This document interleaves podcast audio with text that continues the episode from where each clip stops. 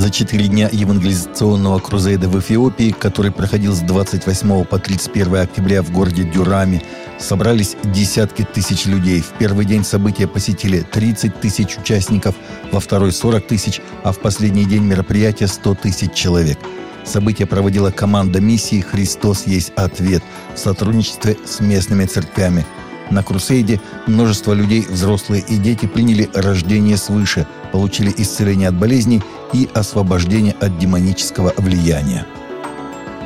В США состоялась премьера биографического фильма о Клайве Стейплзе Льюисе, о драматическом обращении авторов христианства. Биографическая картина «Самый неохотный новообращенный. Нерассказанная история о Клайве Льюисе» вышел 3 ноября в кинотеатрах по всей стране. За один день фильм, который прослеживает путь Льюиса от атеиста до одного из самых влиятельных христианских писателей прошлого века, собрал более 1,2 миллиона долларов кассовых сборов – Главную роль исполнил основатель и художественный руководитель Нью-Йоркского театра Fellowship for Performing Arts Макс Маклин. Независимо от обстоятельств прибытия мигрантов, все они нуждаются в духовной и материальной поддержке. Такова суть послания архиепископа Станислава Гандецкого, президента Польской епископской конференции, обратившейся к верным последователям церкви с призывом оказать помощь тем, кто прибывает из Белоруссии – с этой целью в воскресенье 21 ноября после всех богослужений, совершаемых в этот день в приходах и общинах, будет организован специальный сбор пожертвований для мигрантов, переходящих через польско-белорусскую границу. В столице Ирака прошел межрелигиозный футбольный турнир армянских, халдейских, сиро-яковицких, латинских и коптских команд – Финал выиграла халдейская команда по пенальти, сообщает Седмица со ссылкой на Фидес.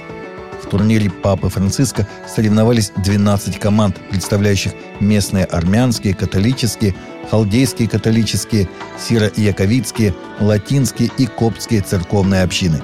В итоге команда, выставленная собором святого Иосифа Халдейской католической церкви, одержала победу над командой Латинской церкви святого Иосифа. Финал турнира прошел в четверг 4 ноября при полных трибунах и транслировался в прямом эфире иранским телевидением. Известный в США пастор Джон МакАртур заявил, что несмотря на то, что популярность потоковых церковных служб продолжает расти, они не должны заменять личные службы, потому что они по определению не могут выполнять заповеди Нового Завета для христиан. Церковь Зум – это не церковь, это не церковь, они смотрят телевизор, сказал МакАртур членам своей конгрегации церкви общины Грейс в Калифорнии во время сеанса вопросов и ответов в конце октября – Потоковые сервисы стали популярными во время пандемии COVID-19, когда церкви по всей территории США и во всем мире стали закрывать свои двери, что и побудило прихожан смотреть проповеди онлайн.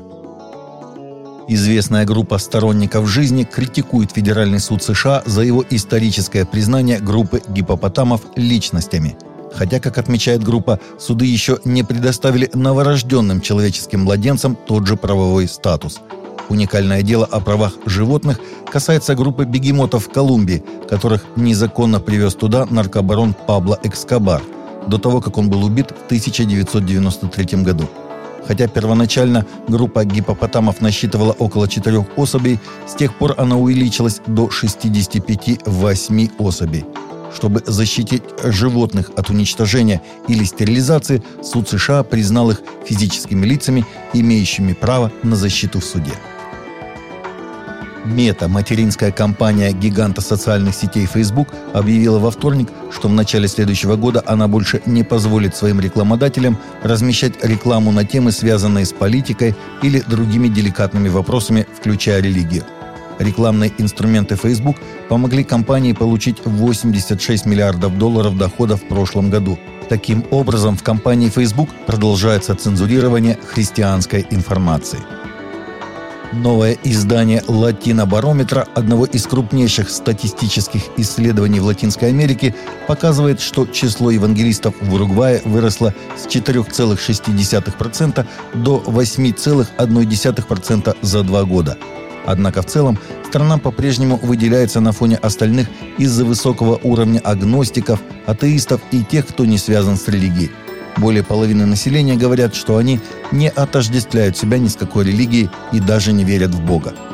Уругвай остается латиноамериканской страной с наименьшим количеством католиков. За ним следуют Гондурас и Сальвадор.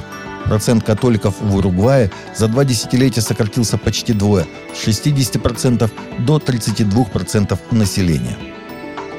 Таковы наши новости. На сегодня новости взяты из открытых источников. Всегда молитесь о полученной информации.